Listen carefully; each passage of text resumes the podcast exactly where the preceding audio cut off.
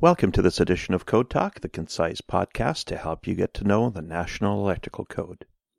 I'm your host, Frank Seiler, based in Spokane, Washington, and today's episode is Article 240 Feeder Tap Rules for General Use.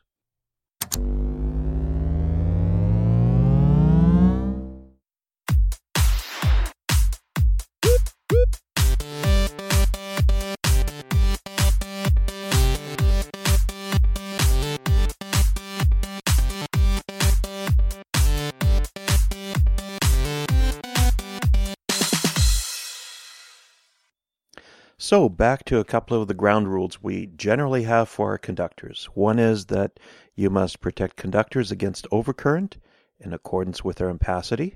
That's 240.4. And in addition, we also have to provide an overcurrent protective device. And quite often you'll see that as abbreviated as OCPD. Not something you need meds for. OCPD, overcurrent protective device. We must provide one of these in each ungrounded or hot circuit conductor at the point where the conductors receive their supply, 240.21. And so that forms the basis of how we generally protect feeders and branch circuits.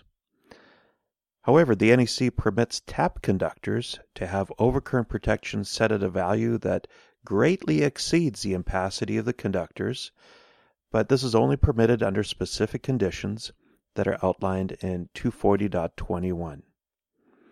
So before we get into the details of 240.21, we have to understand that a tap conductor is not permitted to supply another tap conductor. The way it reads it doesn't make this readily obvious. It states in 240.21 conductors supplied under 240.21a through h shall not supply another conductor except through an overcurrent protective device meeting the requirements of 240.4. So when you take that language apart and look at the sections that it references, uh, 240.21a through h, it translates into you can't tap a tap or you cannot make an additional tap off of a conductor that is already tapped. Or, to put another way, each individual tap has to always go back to the fully sized conductor. So now let's look at the code specific requirements for feeder tap rules and secondary tap rules. So where do we find them? Well, there are five different rules, five feeder tap rules that are contained in 240.21b. The most common ones, the ones we'll talk about today, are the 10 foot tap, the 25 foot tap, and the outside feeder tap. The next episode will feature the transformer taps, but without some other background for protecting uh, and wiring of transformers, the tap rules by themselves perhaps won't make a whole lot of sense. So we will dedicate a whole episode to transformers and then how to protect the primary and secondary conductors. So the three main tap rules that are able to be used in both commercial and residential applications are as follows. The 10 foot feeder tap rule. 240.21b1. One doesn't have to install an overcurrent protective device at the tap point of a feeder tap if its length doesn't exceed 10 feet, and then it has to meet the following requirements. Number one, the ampacity of the tap conductor is not less than the computed load in accordance with Article 220, and not less than the rating of the device supplied by the tap conductors or the overcurrent protected device at the termination of the tap conductors. Number two, the tap conductors are not extended beyond the equipment they supply. Number three, the tap conductors are installed in a raceway if they leave the enclosure. And number four, the tap conductors have an ampacity of no less than 10% of the ampacity of the overcurrent protected device from which the conductors are tapped. So the 10 foot tap rule 10 foot, 10%. The next one is the 25 foot feeder tap rule 240.21b2. And again, one doesn't have to install an overcurrent protective device at the tap point of a feeder tap if its length doesn't exceed 25 feet and if it meets the following requirements. Number one, The ampacity of the tap conductors is not less than one third the ampacity of the overcurrent protective device protecting the feeder. Number two, the tap conductors are terminated in a single circuit breaker or set of fuses having a rating no greater than the conductor ampacity as listed in Table 310.16. And if you're still on the 2017 code, Table 310.15b16. And number three, the tap conductors are suitably protected from physical damage or enclosed in a raceway. And so there are some distinct differences between the 10 foot tap rule and the 25 foot tap rule. One, of course, is the size 10 foot 10%, 25 foot one third or 33.33%. The other one is the equipment that it may terminate in.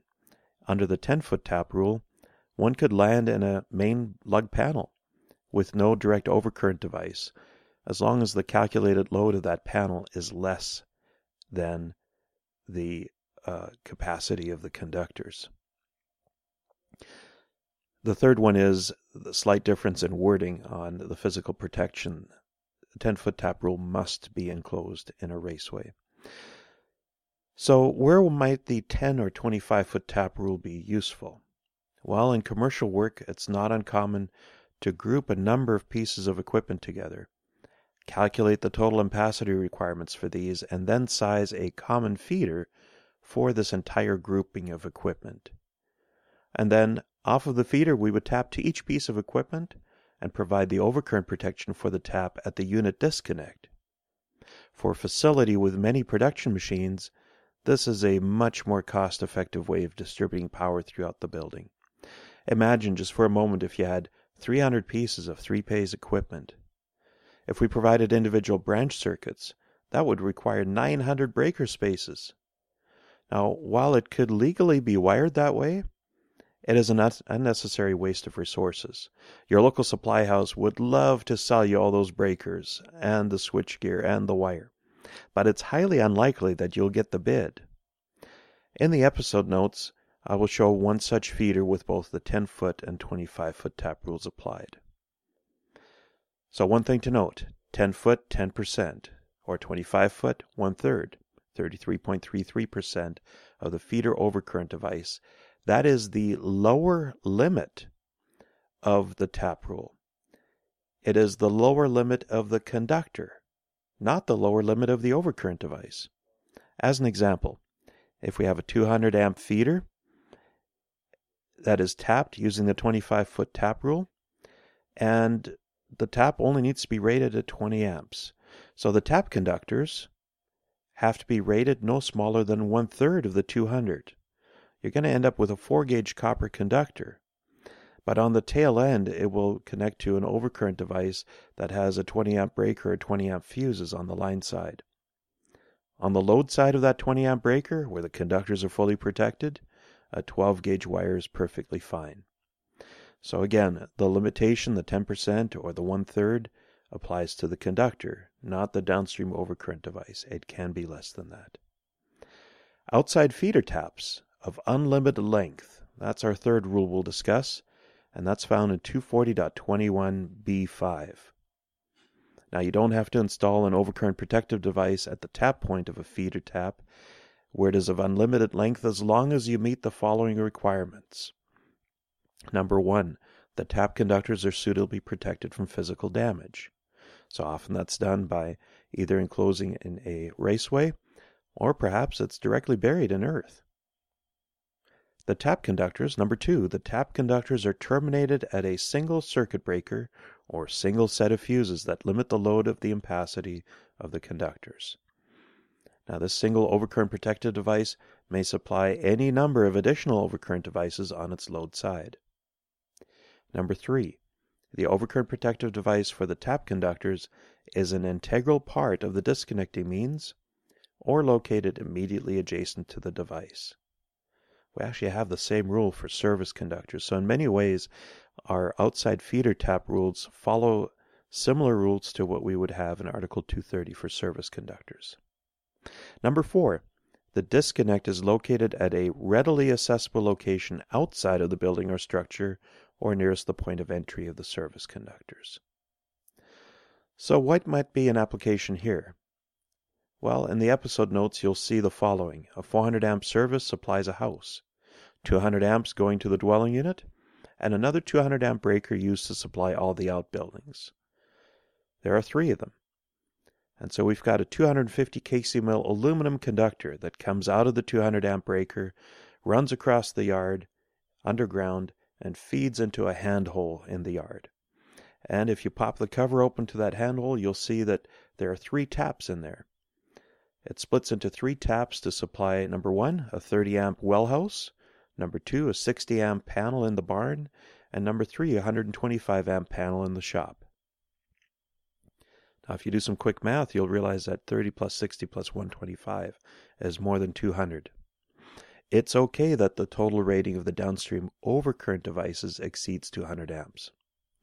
What is important is this that is, that the total calculated load of all three structures, and the calculation is based on Article 220, does not exceed the rating of the feeder. The same could be said for the 10 foot and 25 foot tap rule. Another application might be if you have an all in one panel with feed through lugs at the bottom. As long as you're outside of any structure, you can use those lugs to provide a feeder to any size subpanel at an outbuilding and rely on the downstream overcurrent device to provide the protection needed. So there you have it. That is the three universal feeder tap rules in a nutshell. They have a wide variety of applications. I just kind of uh, gave a couple of examples. Now, if you're not familiar with them, please get to know them a bit better. In the next episode, we will consider transformer taps and the overcurrent protection for both equipment and conductor. The episode will make a whole lot more sense if you're comfortable with the 10 and 25 foot tap rules. With indoor distribution transformers, we're actually stuck with them. That is, you can't choose not to use them, they're part of the installation. Thank you again for listening. If you found this episode on a site other than our website, please go to inw-training.com for the lecture notes. I'll try to get them up in the next couple of days along with some examples. Until next time, this is your host, Frank Seiler, signing off from Spokane, Washington.